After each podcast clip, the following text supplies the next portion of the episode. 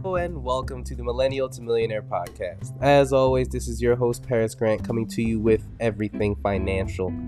I know it's been a while since I've recorded, so I want to take this time to thank everyone for tuning in. Thank you for continuing to be a subscriber. Thank you for taking your financial literacy into your own hands and deciding that I'm worthy of being a resource for you. Thank you for everybody who's been supporting me on social media, just engaging with everything that I've been putting out there. And just ultimately, thank you for being here. I'm eternally grateful, and it's really helped to kind of facilitate the process of me getting back into everything. I can make a lot of excuses for why I haven't recorded. I can say school's been really overwhelming. I could talk about the relationships I've had to sustain. I could talk about my mental health. And while all of these are valid reasons, the one real reason that I haven't been recording is just because I lost my zeal for finance. It stopped being fun for me, it stopped being fulfilling. It felt more like a chore, like a burden, really. And because of that, I didn't really feel inspired to go out there and share my knowledge. I didn't feel inspired to go out there and research topics because I just didn't want to be associated with finance anymore. Now, since then, I've been feeling super reinvigorated, evidenced by the fact that I'm here recording right now. But up until this point, I've really been thinking about the correlation between money and happiness. Now, no matter how financially literate you are or aren't, we all know that money cannot buy happiness. That being said, I really wanted to go look into, you know, if there was any sort of relationship at all. And after a certain point, about seventy-five to eighty thousand dollars per year, more income ceases to make you any happier. It's not going to make you feel any more fulfilled. So then I started looking at things that apply to people who might make more or might make less. And I've been able to find out different sorts of patterns or different sorts of things you can do with your money that actually can increase your overall happiness. Now, this is applicable whether you make $100,000 a year or $1,000 a month. No matter how much money you make or don't make, what I'm going to be sharing with you over the next couple of episodes are different things that you can do with your money that will just increase your overall happiness. I'm going to be breaking this out into three different episodes. So there's going to be three different uh, three different applicable actions you can take for all the different episodes. And the reason why I wanted to do this as my reintroduction is just to show that money plays such a huge role in our lives. So, having a healthy relationship with your money is so important because it's so easy to think about how much money you need to save or investing and all these different financial products and financial independence. And these are all very great things to focus on. But ultimately, the relationship that you have with money, the relationship that you have with your finances, is what's really going to carry you to the next different levels and what's really going to inspire you to take the steps that you need to be able to get to where you want to go. So, like I said, I'll be breaking this out into three different episodes. Thank you so much for tuning in. Thank you for all your support. And yeah, let's get right into it. This is the Millennial to Millionaire podcast, and here we don't keep it 100, we keep it 1 million.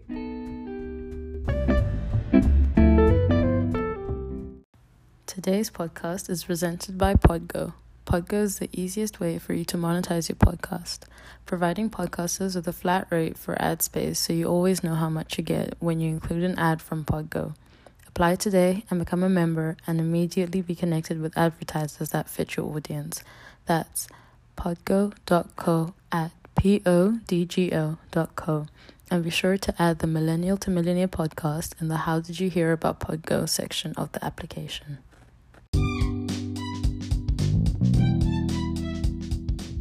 And welcome back. This is the Millennial to Millionaire podcast. And on this episode, we're going to be talking about three ways you can use your money to make yourself happier. Now, I don't want this to be confused for using money to be happy because money can't buy happiness. But I do want to reinforce the concept that your relationship with money ultimately determines your financial trajectory. If you're somebody who looks at money with worry, with negativity, with anxiety, any of these things, no matter how many books you read, or how many podcasts you listen to, or how many financial goals you set, it's going to be extremely hard for you to get from point A to point B. So, for this episode and for the next two, because it's a three part series, I'm going to be talking about three actionable steps you can take to have a better relationship with money that will ultimately leave you feeling more fulfilled and more happy. And the best part about them is that they're applicable regardless of your income. So if you make a whole bunch of money, that's great. If you don't make that much, that's still great because these are things that, like I said, are applicable regardless of income. So that if you're not making that much, maybe by using these, you'll be able to start making more because your relationship will get a lot better. So, with that being said, I'm going to get right into it with number one, and that is to buy more experiences and less material purchases. Now, this is something that we hear a lot. So, I want to go do some research to one, see if it is true, and the two, see why it's true. So, it turns out that it is, and it's for three different reasons. First of which being that experiences are immersive.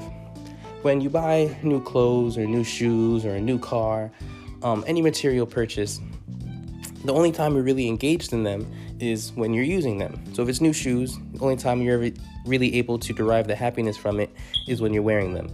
If it's a new car, only when you're driving. And if you drive often, yes, but we'll talk about that a little bit later.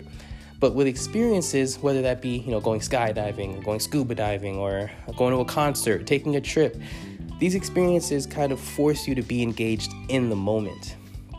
So when we have when we make these material purchases, we don't think it's not something that we think about, um, which actually leads me to my next point, which is the mental aspect of it all. Us as human beings are very, very bad at anticipating how we will react to future events, both positive and both negative. So we think that some situations will be a lot worse than they end up being. We think that certain purchases are going to make us a lot happier than they really can or really will. So when it comes to making material purchases, that new pair of shoes you've been looking at, and I'm using the shoe example a lot, but you can replace shoes with any other material purchase.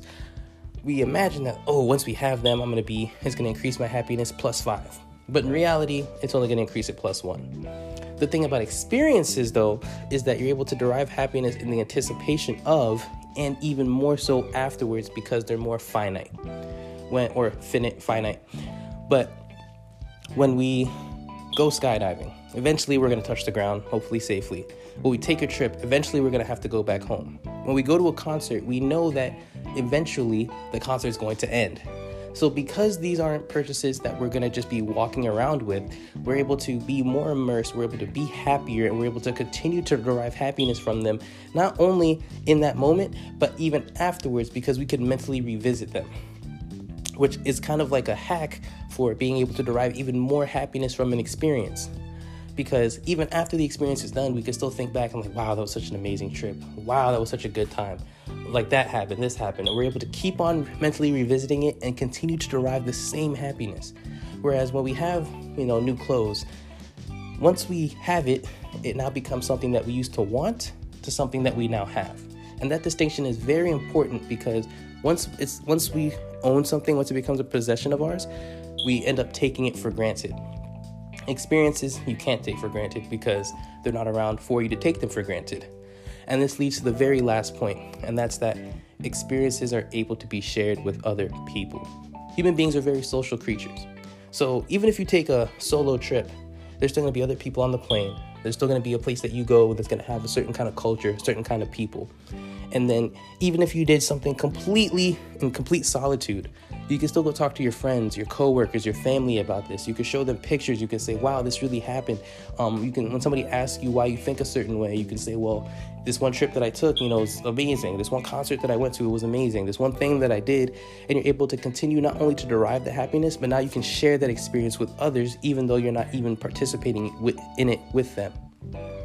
So, point number one use your money to buy more experiences and less material purchases. Now, point number now, the second way that you can use your money to uh, make yourself happier is to spend more money on other people.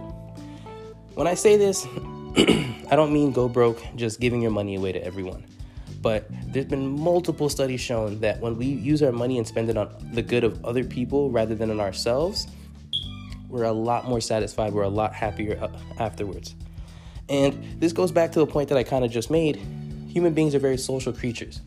So anything that we can do that can help us to connect to others, that can increase our self-presentation or just kind of hold us in a higher esteem with others is something that will make us happier because we are social creatures. So this includes things like donating, um, tipping your server or your Lyft and Uber driver, um, buying gifts for people, or you know paying for the meal of the person behind you in line. All these things are are ways that we can connect with others, improve our social standing, and ultimately um, just make ourselves happier. And it kind of helps to uh, take away from this constant. Um, I don't think that finance is a selfish thing, but we're so we're always thinking so much about how much we can save for ourselves, save for our futures. And even though that might be for the sake of your family or the sake of others that rely on you, by doing things like donating or using our money on other people, it kind of helps to show us the reason why having more money is better than having less because we're able to do more for others. We're able to be more selfless creatures. And that, in and of itself, brings on so much more satisfaction, which is why I'm always advocating for donating. It's just a really satisfying thing. So, uh, another great thing that spending more money on others do- does is allow you to connect with other people who have the same values as you. So, something that I'm really passionate about is donating to clean water on a global level. And even though I might never see the people who get the clean water, I might never be able to actually like meet the people who benefit from my donation. I'm at least able to know that I'm connected to somebody who has clean water because of me. And on top of that, I'm able to now to know that I'm part of a community of other people who care about the same thing. So now we are connected. Something that I always say, and I think I said it in the intro the way that you spend your money reflects the world you want to live in. So when you spend it on others, it's a way of showing that you want to live in a world full of kindness, compassion, love, warmth, and ultimately selflessness. Multiple studies have confirmed this, and I'm going to be putting a link in the bio so you guys can do your own research and look into some of the studies that have shown this. Now, for the third and final way that you can use your money to make yourself happier is to buy more small pleasures rather than fewer large pleasures. Now, this is a little bit technical, which is why I saved it for last because I think the other ones are a lot more, uh, a lot easier to explain. But ultimately, when it comes to making purchases, human beings are very quick to adapt. You know, I talked about it in the first point. You know, we get the new pair of shoes. Now we have them. Now they're not the new pair of shoes. They're just one of our pairs of shoes. Um, and it's very easy for us to adapt to these things. But when you kind when you have more frequent small purchases, there's more variation, there's more variability, and that in and of itself makes it a lot easier uh, for us to continue to derive happiness from it because there's always this new novelty. This is kind of the theory behind those people who just seem to be happy with the very mundane joys of life, like having like a really fresh fruit, or like having a, or like you know getting on the bus for free. When we uh, when it comes to purchases and when it comes to using your money to make yourself happier, ultimately it's quantity over quality. Now, this isn't to say you know you can never make an expensive purchase. This isn't uh, to say that you never take the trip because these are kind of like big, um, like one-time events. But when it comes to using your money to make yourself happier, ultimately, the more often you do it, your mind doesn't know the difference between uh, your mind doesn't really know the difference between um, you know a big purchase and a small purchase. It just knows like oh he used this one dollar. I was happy today. I was happy the next day, the next day, the next day, the next day. And something that I brought up when I brought up experiences is the fact that they're very finite, which is still true, uh, but it still makes it worth it. But by using your money on a consistent basis, you're able to continue to derive happiness on an almost daily basis or a weekly basis, which is more, which is better than doing it on a, you know, on a biannual basis. Um, this one, like I said, uh, kind of requires a little bit more research, a little bit more technical. But the main point of this is that if you have a hundred dollars, it would be better to spend twenty bucks five days of the week than it would be to spend one hundred dollars on one single day on one single thing, because it helps to space things out because you have the temporal discontinuity, which is a really big way of just saying that it's better to get a 40 minute massage with a 10 minute break and then another 40 minute massage than a full 80 minute massage. Because now you have two experiences. You get to have like a certain kind of a gap in between the two that allows you to kind of look at it as two separate things as opposed to just one big thing. And this variability this variation and this constant novelty kind of tricks your brain into thinking that you can just be happy every single day rather than saying oh i can only be happy when i take that one trip like I said, I'll be including all the links and sources that I use inside the bio. I hope that you're able to get some value out of this episode and that you can apply one or even all three of these. I want to thank you again for tuning in. I really appreciate your support, and I hope that I can continue to bring more value to you. Please make sure to subscribe if you haven't already. Also, make sure to follow me on social media on Twitter, Instagram, all of that at the M2M podcast. I'll be putting that in the bio as well.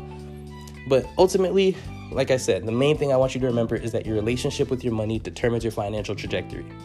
Thank you so much for tuning in. This is the Millennial to Millionaire podcast, and here we don't keep it 100, we keep it 1 million.